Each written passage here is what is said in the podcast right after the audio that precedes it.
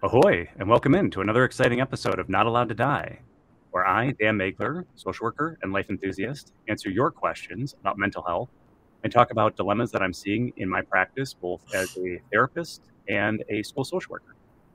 Back alongside me is my intrepid podcast host, Mariska. She was a little bit put out about me recording at the school without her the last time, but I think she's forgiven me. She has been a little bit wobbly on the legs, and we know how to make her feel better. We rate and review the podcast. So you don't want Mariska to have to lick her paws, and you might hear a little bit of it today. Then go to Apple Podcasts or, you know, wherever you listen and rate and review. And Mariska only likes the five-star reviews. Today, I am very excited to have a guest who I have been begging to come onto the podcast, because we all have those people in our lives that when you're confused or you're not, you're not sure where to turn, you would pick up the phone to get some advice and bounce ideas around with. And so Eleanor is another therapist that I know who was born in Chicago and grew up on the North Shore. And then growing up, she was the child of a parent with a serious mental health disorder. And after coming her, overcoming her own mental health challenges, she was able to complete her degree and achieve her dream of helping children like herself. And so I'm excited to welcome her into the podcast so we can talk a little bit about what is it like to live with a person and have a family member that you really love and care about with a chronic mental health disorder. And what are those things that, you know, she wishes she could tell her younger self. And so I, I want to get some of those thoughts from there. So, friend of mine and the person that I bounce ideas off of, Eleanor, how are you feeling today? Hi, I'm feeling good. A little nervous. I've never been on a podcast before, but I think it's going to be a great time. And we may hear, because like me, and actually far surpassing me, Eleanor is a big animal enthusiast. So although her animals are actually well-behaved, and so they're unlikely to make noise during the podcast. But as you all know, I do not edit anything. So if you hear something in the background, it might be a furry friend who's providing some input into the podcast today. Yes, very possible. Although they are both sleeping right now. So oh, we'll yeah. They're they're following Mariska's example of just like laying there and being docile. Maybe if we get into some really exciting stuff, that they'll perk up. Well, sharing as much of your story as possible that you're that you're feeling comfortable with. And this is one of the things in recording the podcast that I, Eleanor and I talked about this before getting on.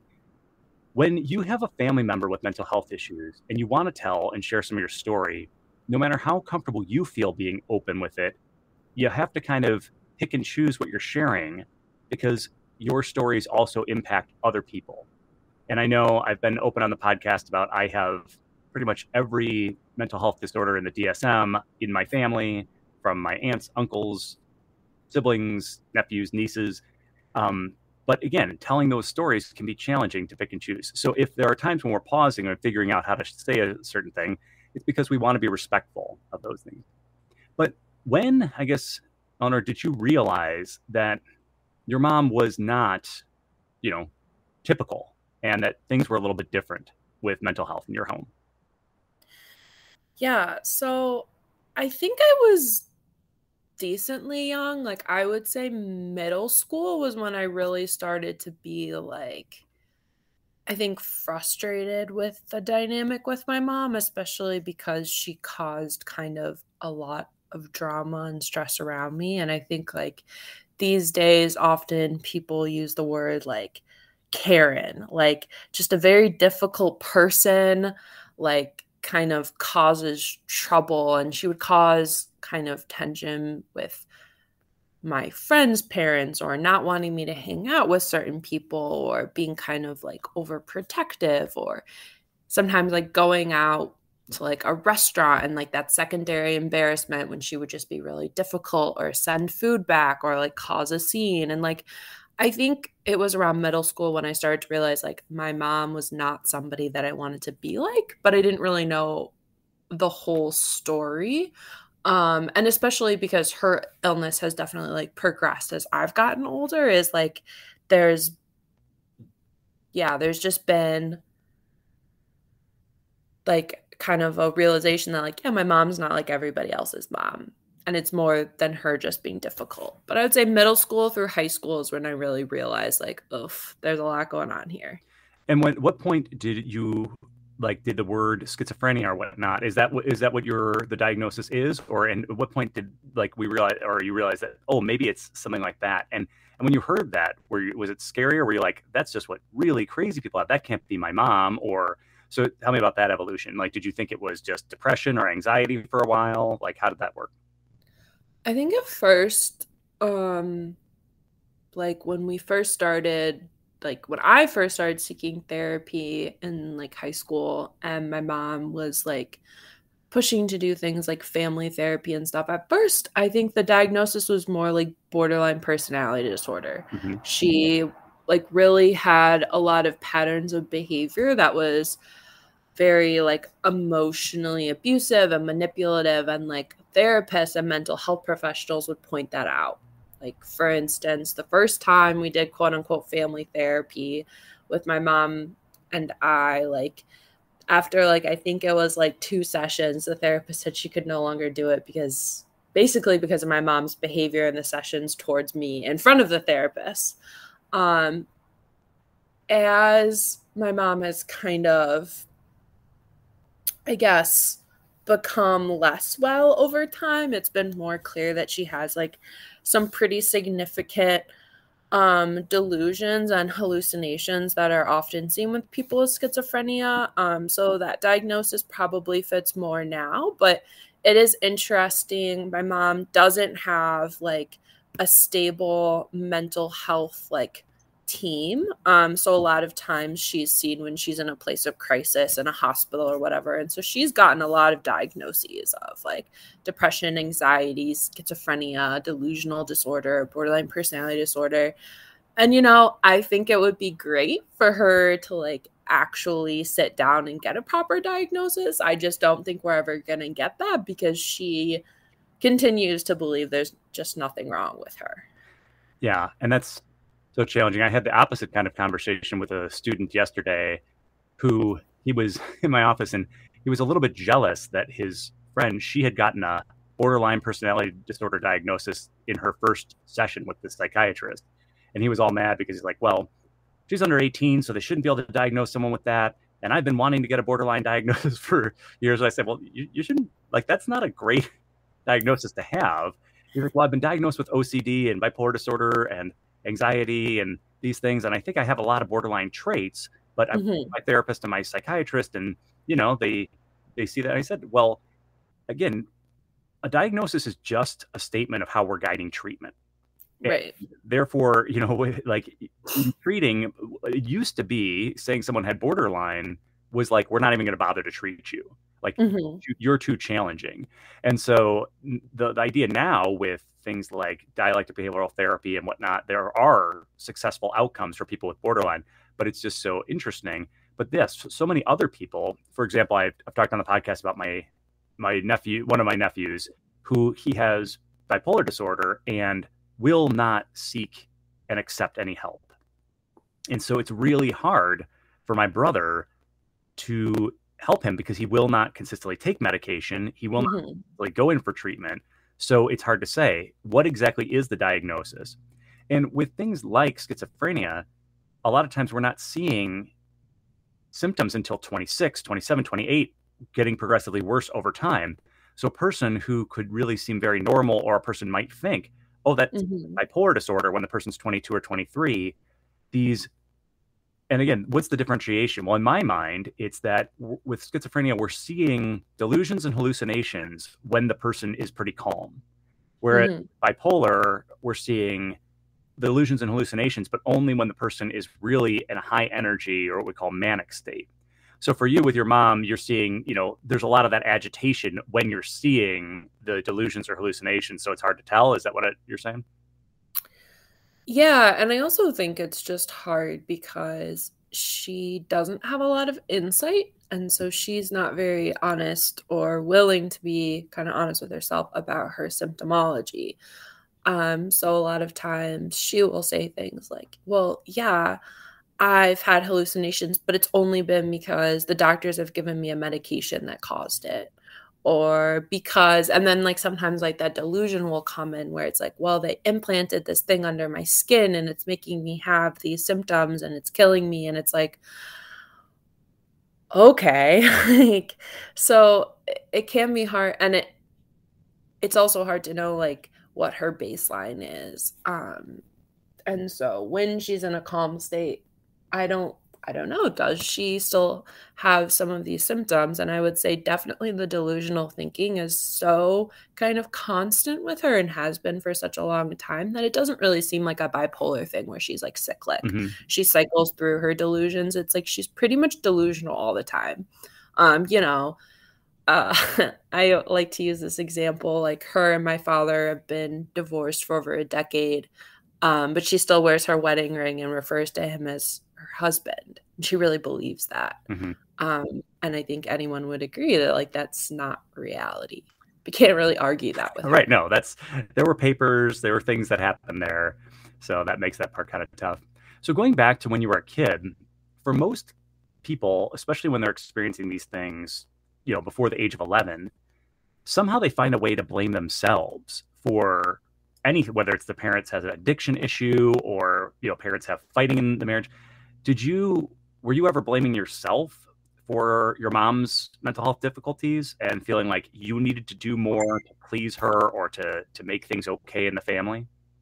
Well, I think it was pretty hard not to blame myself because my mom also blamed me. So like, I was like often like very much a like scapegoat. I think all my siblings were like, when something wouldn't be going well, it was like one of our faults.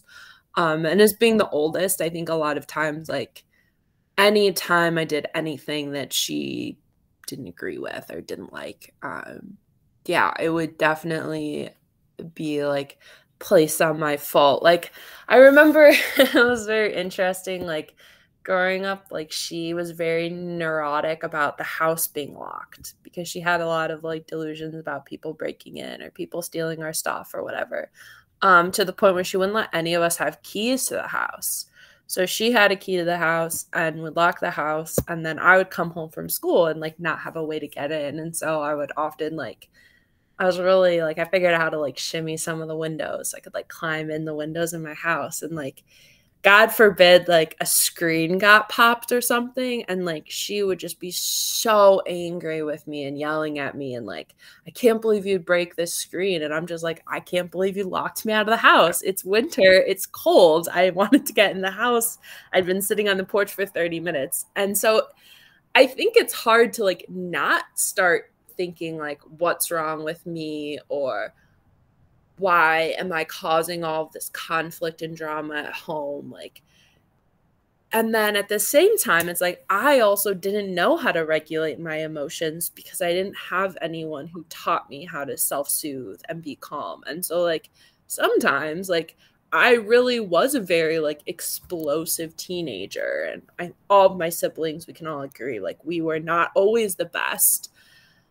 And so like, it was kind of this like, not only were we being told like, this is your fault, but we also weren't fully able to cope with a lot of the stress. So we were acting in ways that maybe weren't appropriate.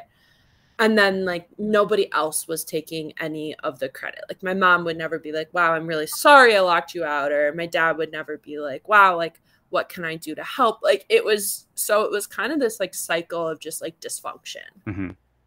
Yeah.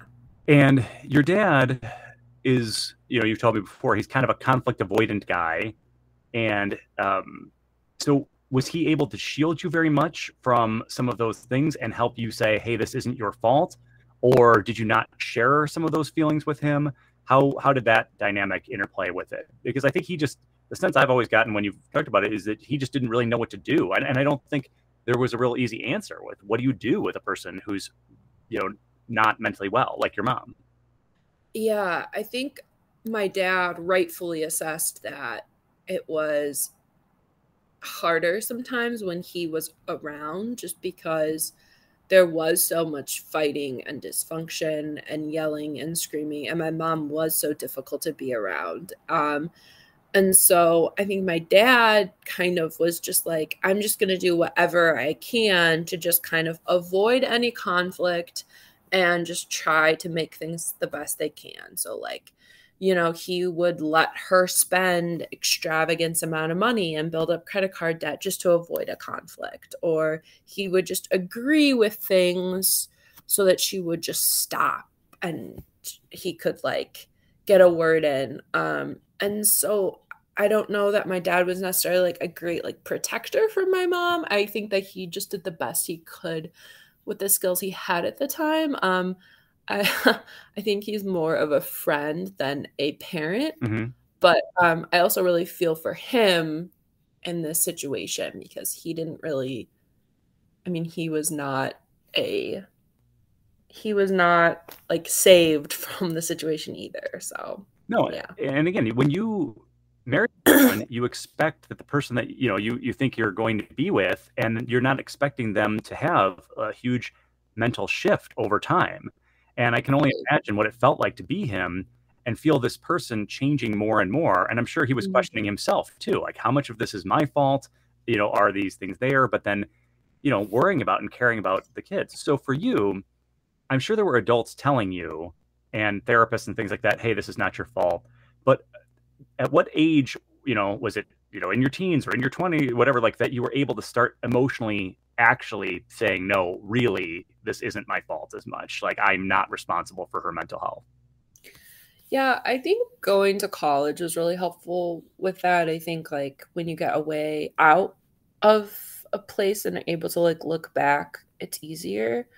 Um, I also think for me, like, distance has been really helpful with that. Like, my mom is really good at making me feel bad for everything. Um, and even when I'm doing something nice for her, like calling her and checking up on her, you know, like if I'm not able to say yes to everything she wants, like for instance, if I call her and she's like, well, I just need you to drive me to Target to get some things. And I'm like, no, mom, like I can't, I live forty-five minutes away. I have something to do. Like, and then she'll be like, I'm your mom, you should be helping me, like, why aren't, why don't you love me? And it's like, wow, like, I just called you to, like, check in and be nice and see how you're doing, and now I'm getting this whole guilt trip because I'm not able to spend my entire day to take you to Target. Mm-hmm.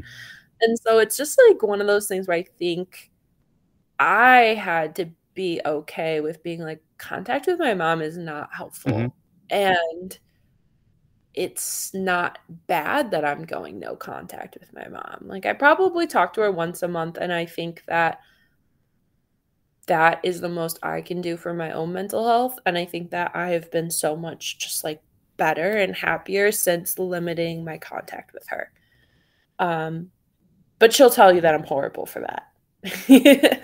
Well, you know, in, in Atlas of the Heart, Brené Brown quotes someone, I can't remember who, but just this idea that boundaries are the distance at which I can love you and love myself.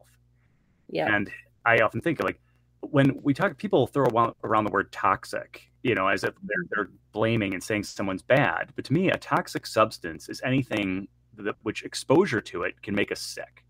Mm-hmm. Sometimes we can love people and we can be rooting for them, but exposure to them can have a toxic effect. And you know, I'm I'm also friends with your sister, your younger sister, and I think she has a hard, hard time with not feeling guilty that she's not spending more time or answering your mom's phone calls or doing things like that.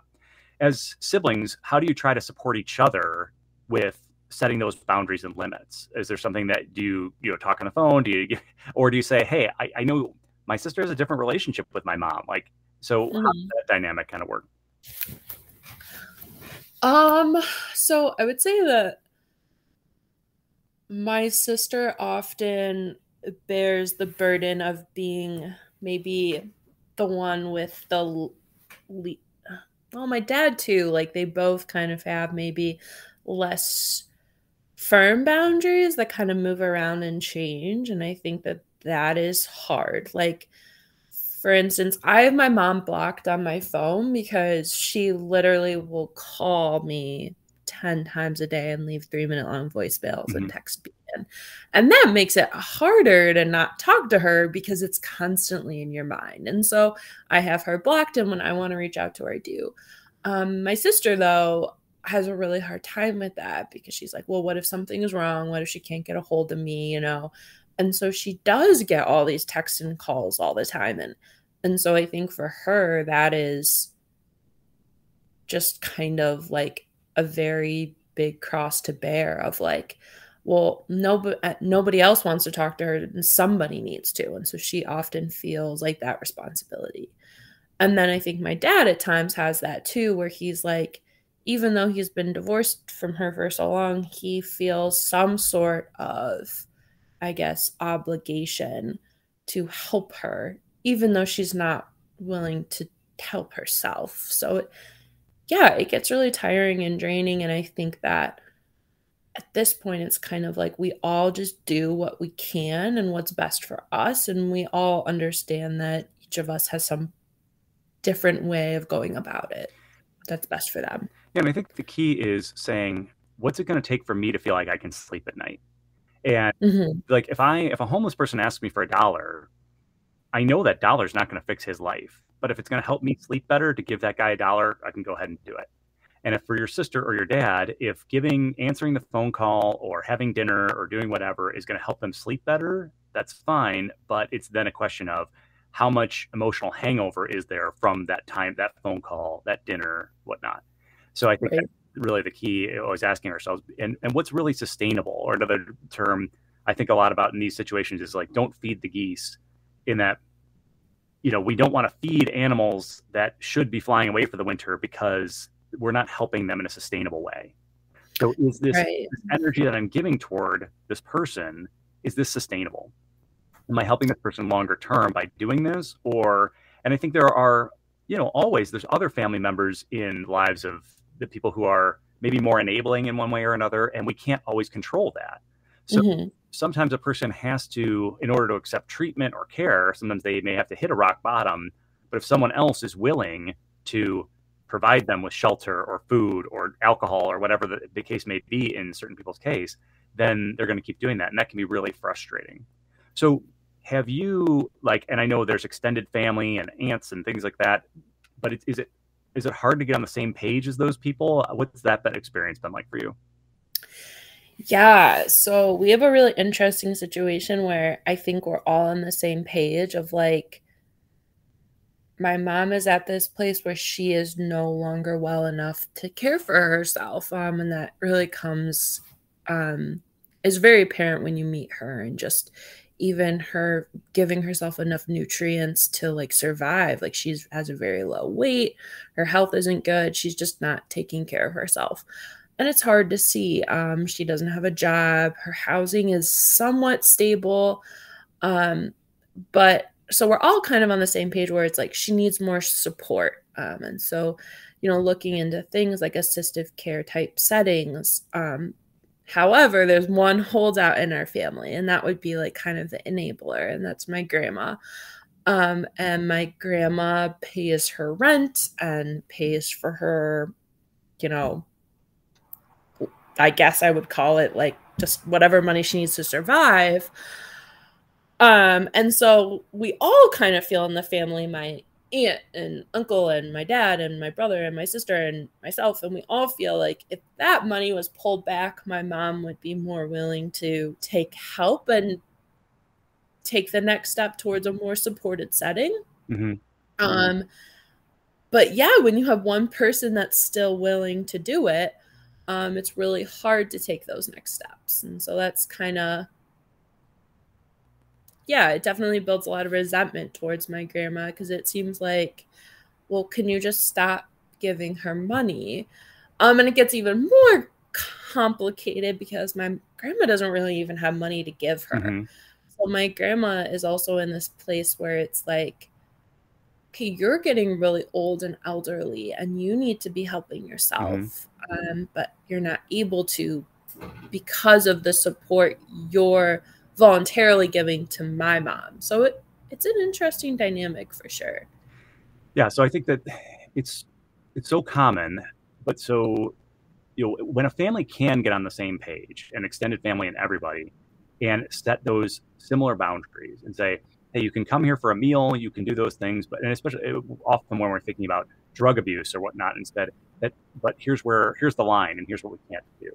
Um, and I think sharing education, but I know, I don't know about for you, but for me, sometimes even when you're a mental health expert, the fam- you're still so-and-so to your family, and they don't want necessarily want to hear it. Um, how is your, like, does your family But, you know, sometimes for some social workers I know, it can be a little bit exhausting because they do become the social work expert for every cousin and everything else like that. In your family, are people coming to you for advice, or are they kind of ignoring it and saying, we know better because we're older and we remember changing your diapers and things like that? um, I would say it depends on who you're talking to. Okay. Um, so for instance, I don't even know that my grandma really knows I'm a social worker. Like I, um, I would say my dad goes to me for advice a lot, and he really takes me for what I have to say. I would say the same is similar maybe for my brother and sister. My aunt is interesting, and we've kind of like headed out on this where it's like, I tell her something that I know is just the way it works. Like for instance, it is very hard to get guardianship of someone in Illinois. Mm-hmm. And even if you're able to, forcing them to be in some sort of setting that they don't want to be in mm-hmm. is still very hard, even if you have guardianship. And it costs money. You have to get a lawyer. Um, and I explained this to my aunt, and she just doesn't want to hear what I have to say. Or she has an idea, and I know that her idea is probably not going to work.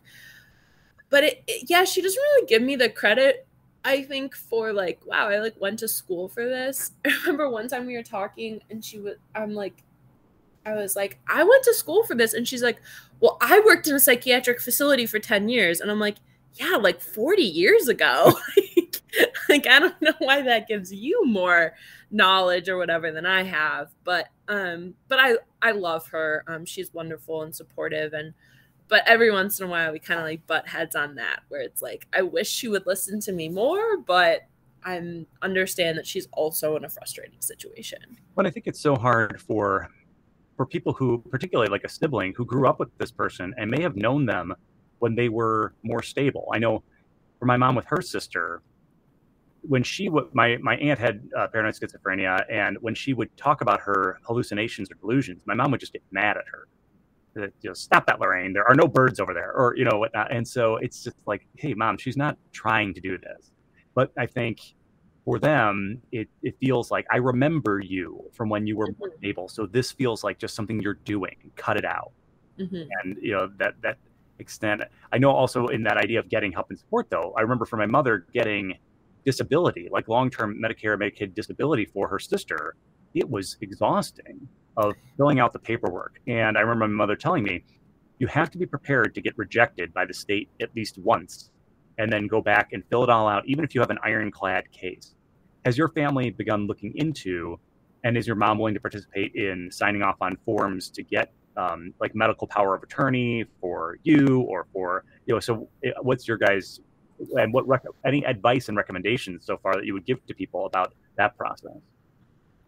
Um, it's horrible um, if the person is not willing to work with you. Mm-hmm. Um, so I have luckily been able to like help my mom get on like Medicaid. Um, at one point she was on SNAP, and she had an appointment set up to be like, just like a final appointment to be approved for, I think it was like S S D I. And this was a few years ago. I did all the online forms. I did all the things. I was really excited about it. Um, she wouldn't go to the appointment. Mm-hmm. Um, and so her SNAP and link card got taken away. Um, they kept the Medicaid mostly because she was such a frequent flyer in the hospital system that the hospital system pretty much just figured out a way to get her on it. Mm-hmm. Um, and then for, in terms of like the Social Security, like they're not going to give her benefits if she's not willing to participate in the process. Um, and that kind of goes into like my mom's mental illness, which is where she believes that my dad should be supporting her. Why would she need to be on state aid if she has a husband? Um, so it's very interesting. Um, I think my best piece of advice would be to get help from someone who's either done it or been th- through the process. Um, and if, you know, it's, it's hard. Um, and it's not easy to, you would think, you know, the people who really need it, it would be easy to get, but that's not often the way it is. Um, and often the people who need it most are not willing to kind of be a party to it. Yeah, yeah. It, it feels like you do need a master's degree just to know how to fill out some of the forms. And then, you know, so for ima- imagine a person who's on their own, who doesn't have anyone helping them. I've, I've told, encouraged my brother to say to his son, listen, he, he supports his son, pays for his apartment, gives him money to eat and things like that. But that, hey, I'm not going to, unless you sign over medical power of attorney or whatnot, so I can at least talk to doctors, then I'm not going to keep giving you money for rent or other things. And so we have to use what leverage we have, but it can be, that can feel gross. It can feel really bad to be strong arming someone. But unfortunately, yeah. if you don't do that without the medical power of attorney, the doctors won't even talk to my brother when my you know nephew is in the hospital because he's already seen. And so that those can be really big challenges. So anything that you've done that's successfully in communicating with her treatment team, or anything that you would say is uh, something for that people should look into if they're trying to help a family member, but you know they're not getting, or to get those releases of information, or to be all that. Yeah. Um, I would say so. My mom is typically like hospitalized in some sort of inpatient setting a couple times a year, um, and you never really know where she's gonna be, where she's gonna go. Sometimes we don't even know that she's there until she calls us. Mm-hmm. Um, and sometimes she allows us to talk to people and sometimes she doesn't. Um, and when she doesn't allow us to talk to people, they will not talk to us. Mm-hmm. Um, and even if I'm like, hey, can you just put me on the line with the social worker so I can just talk to her? And she doesn't even need to say anything. She just needs to listen to me. And they're like, no. Yeah. And I'm like, great, that's helpful. Um, because as you can imagine, my mom's an unreliable reporter, so yeah. they're not getting the full story. Um, I would say when my mom does get permission, I do do a lot of like coordinating um, with her doctor and social worker. This last time she was in the hospital, I talked through with them on different meds that she's been on, different diagnoses, what's been helpful, what's been unhelpful. Um, and even at the end of that, we came up with a plan and then my mom just said no. So it was kind of a waste anyways. Um, but it does feel validating when I get to talk to someone and they're like, yeah, we had a really interesting conversation with your grandma. And I'm like, yeah, isn't that interesting? Or your mom says X, Y, and Z. Is that true? And I'm like, no. And they're like, yeah, we didn't think so. And I'm like, wow, it's so validating that other people see all these crazy things. Um, but it's also really frustrating that they also can't do anything. Mm-hmm. um, because at the end of the day, she just refuses. Right, that in, in Illinois or in, in America, we you you have the right to be quote unquote crazy, and I yes. don't know how. I don't have any suggestions for the government on how to fix that because I don't want to live in a world where people can be forcibly medicated if they don't want to be. But it's so mm-hmm. hard when there are people who are really they're not making decisions with in the same reality as the rest of us, and so it's just tough to decide. You know, I just I, I pray always for new technology or some new way to help with these things like schizophrenia or where bipolar, where a person's not on the same plane of reality because they're not making the best decisions for their lives. Right. With you growing up, were you able, or did you feel like, like, when did you feel, or maybe not even today, that you could talk to friends about what you were experiencing? And did you feel like, no, I have to keep this as a secret? I would say when I was growing up, it was very like closeted, mostly because I still was kind of like, I didn't know how much of it was me and how much of it was her and how much of it was me, like, um, just kind of like making something that wasn't really there. And like, it's also hard to know like how much of this is like normal mm-hmm. or not. Um, so I would say growing up, I didn't talk a lot about it. I would say my close friends totally knew that my mom was not normal mm-hmm. um and that she had some difficulties. Now it's kind of interesting because I'm in like a professional like world um and so like some of my coworkers will know um like, oh yeah, I'm like, my mom has some serious mental health issues, like she has schizophrenia, um but I really only tell people if it's like important. Um my sister and I, and I think my brother too, if we've all had this experience where we don't talk about our mom to other people, so people kind of just assume she's dead um, or no longer with us, which on one hand is like really sad, but it's also kind of nice because if you never talk about your mom, people don't bring them up um, because they don't want to like bring up something that's upsetting. So I talk about my dad a lot to like my friends and my coworkers and stuff, and I just don't really talk about my mom. And sometimes it's kind of like just she's not really a part that much of my life anymore, that it's like I can do that. But then when things are going on, it's like it's hard too, because it's like I'm kind of carrying this burden and I don't have a lot of people to talk about because I don't normally talk about it. How about with so. how about within your own work, like in deciding, you know, if you're working with a client, you know, as a therapist who's dealing with some of the things that you dealt with, do you ever, like, how do you decide how much to expose and share of either, you know, stuff about your family or even other mental health, like treatment that you've gone undergone? Like, how do you make that determination of what's appropriate for you to share and not share as far as self-disclosure in your work? I think as long as self-disclosure is for the benefit of the client, that it's okay. And like, as long as it's without in some sort of boundary. So a lot of times I'll be very vague with my clients. Like if I have a client who also has a parent who has a mental health issue or a sibling, I'll be like, I, I'll empathize with them and share like a very small bit of like, I also had a parent who struggled with mental health and I understand how stressful and scary and upsetting that can be. Um, with myself, like, you know, I might share like I struggled with depression in a time in my life and I thought things wouldn't get any better, and here I am. Mm-hmm. So I'll f- sometimes share, but like it's very kind of like I try to very quickly turn it back to the client because this is their time and their space and it's not about me. Are there things that people, friends or, you know, therapists or school professionals, teachers, anyone could have done more to help, or that you would encourage, you know, people to do to help out more for someone who's got a family member with significant mental health issues? Or does it really depend on just that individual seeking out the support? Um, I think it depends. I do wish like our family was given more support. I think Um, it was hard because, like, oftentimes there, like, wouldn't be money for things, but my dad made too much money to get things, like, mm-hmm. to get certain benefits. And especially at the school, it was, like, they wouldn't even, like, talk to us about things we needed. Like, we didn't have money for books or whatever, and they just wouldn't even talk to us because they're like, oh, well, according to the paperwork we have, your dad makes X amount, so you don't qualify for anything. It's like, okay, well, that's great, but I still don't have lunch money or money for books, so... Um, like, what are you going to do about that? Um, right, because you, you can't explain that my mom spent all the money that was supposed to go for that. So I, I don't, you know, while the number that, he, the tax number he brought in is X amount, but the money does not exist. It's not there.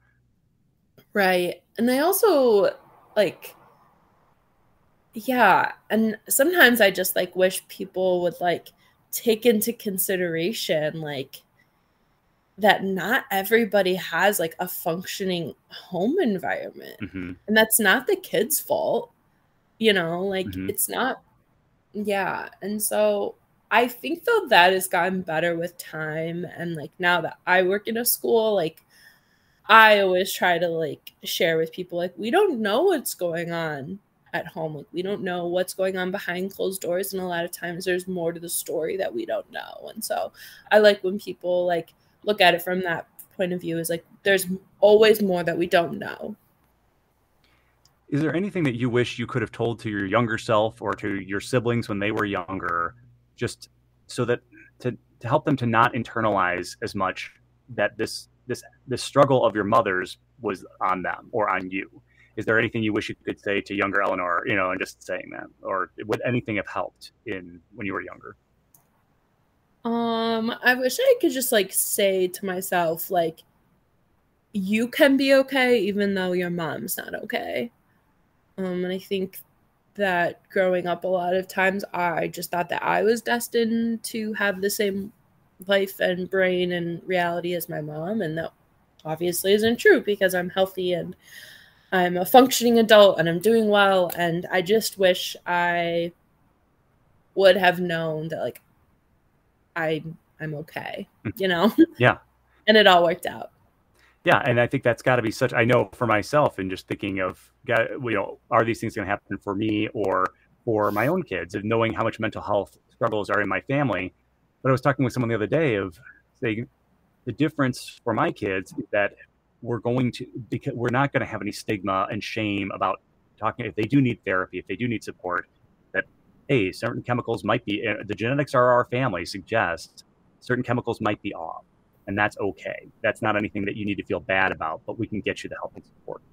And I think if we can remove some of the stigma within the family, then people are, our mental health issues can become our superpowers.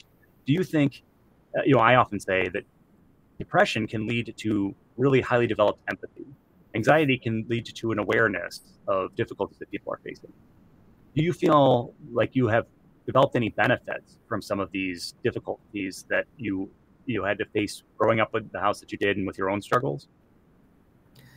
Um, I would say that, like, I can manage an, a pretty good amount of, like, stress without freaking out. um, and also, like, I think that I have a very good, like, kind of way of looking at a bigger picture mm-hmm. um, that a lot of people wouldn't do. Like, like I know, like, sometimes even, like, working at a school, like, sometimes things get put on your plate, or someone leaves, or something isn't going the way you expect it. And, like, people get really worked up about it. And I'm just kind of like, hey, we got this. Like, it's fine. We'll be okay. And, like, people always talk about how positive I am. And I don't even know if I'm necessarily a positive person, but it's kind of like all problems look kind of small now to me, because it's like it dealt with some really big problems. So, yeah, so it gave you a bit of a, the gift of perspective. I think so. Um, and I definitely think, like, empathy, like I, I would say I'm, like, a very empathetic person, to the point where I'm often looking out for other people's emotions, mm-hmm. whether sometimes I think usually that's a good thing, but um, I just am often the one in the room worrying about other people and how they're feeling. And I think that makes me really awesome at my job. Mm-hmm. So it's not bad. I have a, I, I, you know, I haven't worked directly with you, but you are a therapist that I refer to. And so I think uh, it's pretty fair to say you're pretty, pretty awesome at your job. So in taking, for listeners who are struggling with having a, a family member with a mental health issue, you know, please email in to daniel dot magler at live dot com and ask any of the questions. And I can also get Eleanor to weigh in on them. But I think some key takeaways are, don't try to realize that you can't control all of this, that you have to set boundaries. And hopefully, if you can, get the support of the rest of your family. Find out what resources are in the community, and don't try to take on the forms or the system by yourself. Find a guide who's been there already, because it is a hard and exhausting road when we love someone who can't necessarily take care of themselves. And it's not go, it doesn't go quickly. It, it, uh, for many of us, it's a decades long proposition, and you're going to keep loving that person even when they've given you every reason and every right to walk away. So you can't be responsible for them. So you have to set that tone of prioritizing your own life and letting go of the guilt of doing that, because you're not helping them by not having a good life. Giving yourself permission, like Eleanor did, to move on and to go be healthy, that she didn't have to stay unhealthy just because her mom was. Any other last tips that you would um, suggest to anyone? Um. Wow, that's a big question. I don't think so. All right. Well, thank you all for listening. And thank you so much, Eleanor, for coming on the podcast. I might beg you to come on again sometime, because this is not your only area of uh, common overlap expertise in the mental health area. So if you would want Eleanor to come back on, remember, send some questions and do whatever it takes to get you through this world. Just remember, you are not allowed to die.